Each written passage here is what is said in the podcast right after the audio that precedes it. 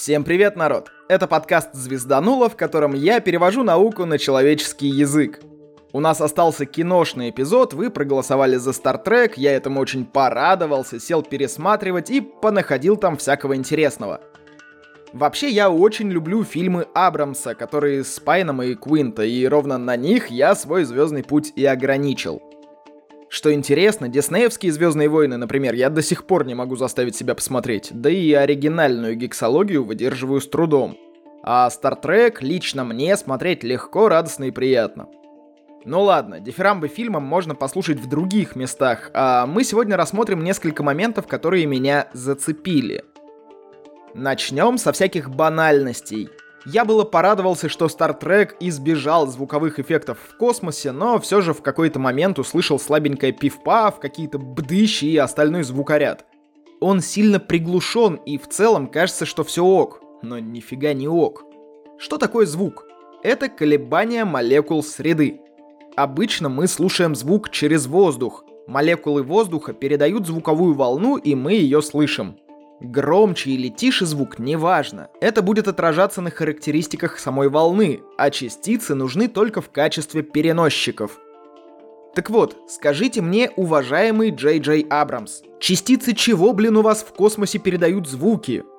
Причем один из героев сразу в начале говорит, что Космос — это риск и болезнь во мраке и тишине.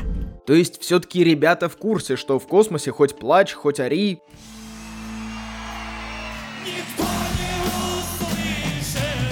Наверное, можно списать это на киношные законы. Странно было бы смотреть сцену космического сражения, в которой абсолютно ничего не издает звукового сопровождения. Например, послушайте сцену, в которой USS Enterprise хреначит из всех фазеров и выпускает все торпеды в клингонский боевой корабль. Очень захватывающий, между прочим, момент.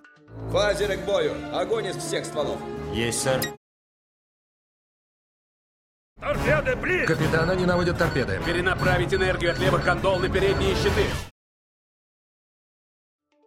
Ну и здесь есть еще одна интересная мысль. Да, в космосе нет варианта поймать акустическую волну в привычном для нас смысле. У нас нет частиц-переносчиков для этого, но это ведь не значит, что никакую другую волну мы поймать не сможем. Нам повезло родиться такими, что свет мы видим глазами, а не слышим ушами. Но ведь можно конвертировать одни волны во вторые. Нашумевшие гравитационные волны тоже вполне можно конвертировать в звук. Это пятый каламбур за день, ты меня заеб... Так что я могу себе представить существо, которое может слышать электромагнитные или гравитационные волны так же, как вы слушаете этот подкаст. А пока погнали дальше. В фильмах пару раз показывали, как красиво десантируются офицеры Звездного флота. Вот они сидят в своем шаттле, вот подошли, взялись за специальные поручни, и вот до этого момента все норм а потом начинается какая-то фигня. Пилот шаттла открывает люк и всех нафиг выталкивает из корабля, видимо, из-за разгерметизации. ну, давайте на этом моменте поподробнее. Что такое разгерметизация? Мы каждый день занимаемся подобной фигней, когда открываем окна. Разгерметизация приводит к выравниванию давления снаружи и внутри чего-то. В космосе давление максимально приближено к нулю. В шаттле наверняка одна атмосфера, чтобы человек мог себе дышать спокойно. Я понимаю, что при разгерметизации отсека воздух, как из разорванного баллончика, весь моментально выйдет. И то я бы задумался о конденсации, фазовых переходах, температуры-то экстремально низкие, как и давление. Но даже не учитывая этот факт, скажите мне, что у нас десант как из пушки вылетает? Что его толкает? Воздух под давлением в одну атмосферу. Кстати, в «Марсианине» тоже это клише отыграло, но более-менее адекватно, как мне кажется. Там в жилом отсеке появилась небольшая дырка, этот отсек к чертям разорвало, подбросило, аж перевернуло. Вот это вполне могло бы быть, да, потому что воздух будет стремиться выйти через маленькую щелочку в отсеке, это примерно как резко весь поезд в метро решит одновременно выйти из одних дверей одного вагона вагон просто порвется от натиска бабулек, спешащих на нужный выход. Хотя даже там давление на самом деле дико маленькое, и в «Марсианине» по идее такого тоже не должно было случиться. Но этот воздух ничего высасывать, тем более с такими скоростями, как в Стартреке, не будет. И вот это я уже никак не могу списать на что-то киношное. Сначала думал, что дело может быть в поручнях, которые типа рогатки тебя выстреливают, но во второй части Камбербэтча с Пайном так красиво запустили чуть не из мусорного отсека, а потом буквально через три минуты охранник вражеского корабля на этом же самом стартрековском эффекте улетел в космос, да и периодически в сценах сражения люди целыми толпами вылетали из поврежденного отсека, так что идею с поручнями я отмел. Не в этом дело. Ай! А в чем же, сука? Ладно, погнали гнать на Абрамса дальше. Я не отстану от нашего космодесанта, пока мне кто-нибудь не объяснит, как они нафиг не сгорели. Я понимаю, наноткань, шлем с каким-нибудь квантовым охладителем, но давайте уж серьезно. В ситуации такого крутого пике в верхних слоях атмосферы все что угодно начнет тереться о воздух, и от этого трения нафиг загорится. Я сгораю. Для обшивки космических кораблей применяют специальные огнеупорные материалы, типа керамики или каких-то хреново проводящих температуру блоков. Я скину ссылку на видос, где такой блок раскаленный до красна берут руками. Так вот, весь прикол этих материалов, как правило, в том, что они объемные или хрупкие, или и то, и другое. Камень почти всегда остается холодным, но он достаточно хрупкий.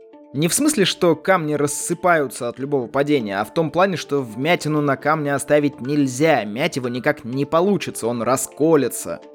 Туристический поджопник гибкий, не хрупкий, но объемный, вспененный же. Потому и позволяет садиться хоть на голую землю, хоть на снежок, без страха застудиться. Ткань нифига не хрупкая и нифига не объемная, и нифига не похожа на асбест. Так что я вообще не представляю себе, что должно было компенсировать жесточайшее трение верхних слоев атмосферы, не говоря уже про пониженное давление, радиацию и прочие прелести ближнего космоса. Хотя, конечно, уже существуют прыгуны со стратосферы, того самого ближнего космоса, но там костюмы и скафандры довольно сильно отличаются от приталенных стартрековских одежек. А может, я просто тупенький и докопался до вполне понятных вещей. Так что диванные критики в бой в комментариях. Кстати, на летней космической школе я познакомился с админом в стратонавтике, Николасом Оксманом. Сейчас ребята собираются эту каланчу со стратосферы выпихнуть с парашютом и для других стратонавтов создают базу в том числе. Ссылку на проект дам, заходите, поддержите ребят. А я продолжу докапываться к нашему космодесанту. Не уверен, нужно ли мне будет что-то комментировать, так что ловите ситуацию вкратце. Нужны офицеры, закончившие курсы ближнего боя. Я закончил, сэр. По каким боевым искусствам ты спец? По фехтованию. Тысяча чертей! Фехтование! А почему не стрельба из лука? Или у нас и без того хватает лучников в комиксах? Правильно, давайте в космофильм воткнем мечи и топоры, чё б нет. Просто дальше, без комментариев, боевка классная, но меня сейчас порвет пополам, просто если начну эту тему раскачивать. На этом мы от космодесанта в целом отстанем. Я понимаю, красивая сцена нужна была больше, чем физическая достоверность, но меня она прям корежит.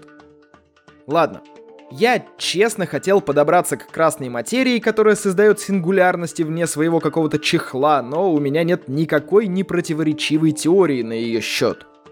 Так что давайте попробуем немного порассуждать, но, наверное, мы к ней еще вернемся в следующем стартрековом выпуске. У меня уймы тем остались за рамками подкаста, так что я планирую как минимум еще разок по Абрамсу пройтись. Готовьте красную материю. Есть, сэр. Во всяких интернетах я нашел такую информацию. Красная материя — это химический элемент, который каким-то образом синтезируется из редкого стартрековского минерала дикалитиума. При воспламенении красная материя создает гравитационную сингулярность, которая по одним сведениям должна быстро коллапсировать, то есть схлопываться, а по другим не должна. Просто контролируемая черная дыра. Но давайте от лора перейдем к нашей человеческой понятной физике.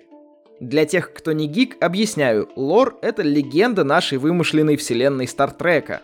Просто Шубуршунчик, например, такого слова не знала, поэтому я и вам его решил перевести. Ладно, погнали.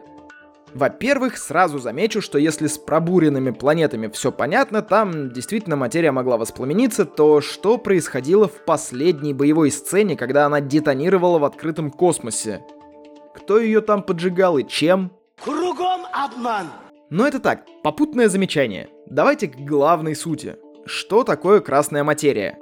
Она проявляет свойства жидкости, она глубоко красного цвета, отталкивается от привычной нам материи, это видно и потому, как она вела себя, когда к ней шприц подносили, и в принципе, когда она внутри своего сосуда какого-то стеклянного держится. И, судя по всему, вне этого сосуда она легко детонирует и порождает сингулярности. Причем скажу сразу, что любая черная дыра обязательно, скажем так, опоясывает сингулярность. Но не любая сингулярность создает черную дыру, во всяком случае гипотетически. Физики придумали, но пока не поймали голые сингулярности, которые можно наблюдать извне, то есть сингулярности без горизонтов событий и черных дыр. Ну ладно, я еще, наверное, один дырявый выпуск сделаю позже, а сейчас обратно вернемся к фильму. Красная материя создает вполне себе опоясанные черными дырами сингулярности — Каким образом можно получить гравитационную сингулярность? Правильно, радиус Шварцшильда для каждой массы. Ну да, плюс-минус, с поправками, вариациями, но мы понимаем, что массу надо сжать до ужасно маленьких размеров. Но в фильме сама материя не была бесконечно тяжелой. Ее же на кораблике катали, в шприц набирали, никто к ней не притянулся, то есть эта материя не является непосредственно гравитирующим телом. Она, по видимости, локально меняет массу частиц, попавших в контакт с ней, и при этом есть еще какая-то всефобность. То есть она отталкивается от привычного нам вещества. И есть подозрение, что от любого, пока есть возможность. В лоре вроде как говорят, что контейнер создает какие-то условия, которые предотвращают полураспад и обеспечивают метастабильное состояние красной материи. Но тогда этими же свойствами должен обладать каждый мини-контейнер, в который они эту материю набирали порционно. Больше того, сама игла шприца тоже должна бы обладать такими свойствами. Как-то уж совсем неправдоподобно. Я бы остановился на том, что красная материя — это что-то вроде материи Хиггса, только она не инертную массу обеспечивает, а гравитационную. Понятия не имею, что бы это могло быть. Ну, наверное, какие-нибудь гипотетические гравитоны, и то не все возможные, а только какой-то определенный экзотический их вид, который обеспечивает механизм существования массы, гнущий пространство-время у частиц. Но создать хоть сколько-нибудь осязаемую, да еще и видимую материю из гравитонов, ну, что-то я в этом не уверен. Помните наш первый квантовый экскурс, в котором я разбирал генеалогическое древо вещества — так вот, гравитоны — это бозоны, и, как мне кажется, это не совсем вещественное вещество. Ладно, я говорил, что непротиворечивой версии красной материи у меня нет, так что давайте закругляться, наверное. Темы подошли к концу, пора опять запускать стрим. Вращайте барабан. Лототрон будем планировать на вторник, 14 февраля, в Международный день чудаков-одиночек и компьютерщиков и программистов. Для кого-то это уже завтра, а то и сегодня, а для кого-то это какое-то более далекое будущее. Так что подписывайтесь на Boosty, пока есть возможность успеть на закрытый стрим. Не уверен, что на VK Donut получится вести прямую трансляцию, но я постараюсь выложить хотя бы запись. Ну и раз в табличке с темами ничего не поменялось, я ее обновлю на этой неделе, а в остальном все останется как было. Жду комментариев, народ. Вы реально можете вкинуть свою тему, и рано или поздно она сыграет. Ладно, подписывайтесь, оставляйте оценки и комментарии, пишите в телегу и в ВК, радуйтесь жизни, спасибо, что остаетесь с подкастом. С вами был Роман Юдаев. Услышимся в следующем выпуске. Космос. Последний рубеж. Это путешествие звездолета Enterprise. Его постоянная миссия — исследовать странные новые миры, искать новые формы жизни и новые цивилизации.